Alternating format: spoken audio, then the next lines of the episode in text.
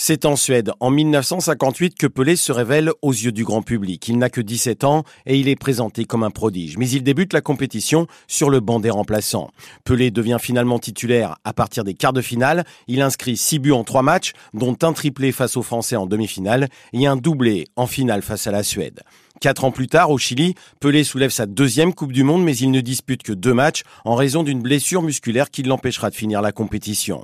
Enfin, sa troisième Coupe du Monde, Pelé la soulèvera en 1970 au Mexique. Pelé est âgé de 30 ans et il est le leader technique d'une génération de joueurs qui compose la plus grande équipe du Brésil de tous les temps.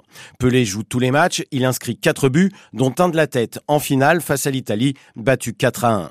Pelé est alors porté en triomphe, torse nu, sombrero sur la tête.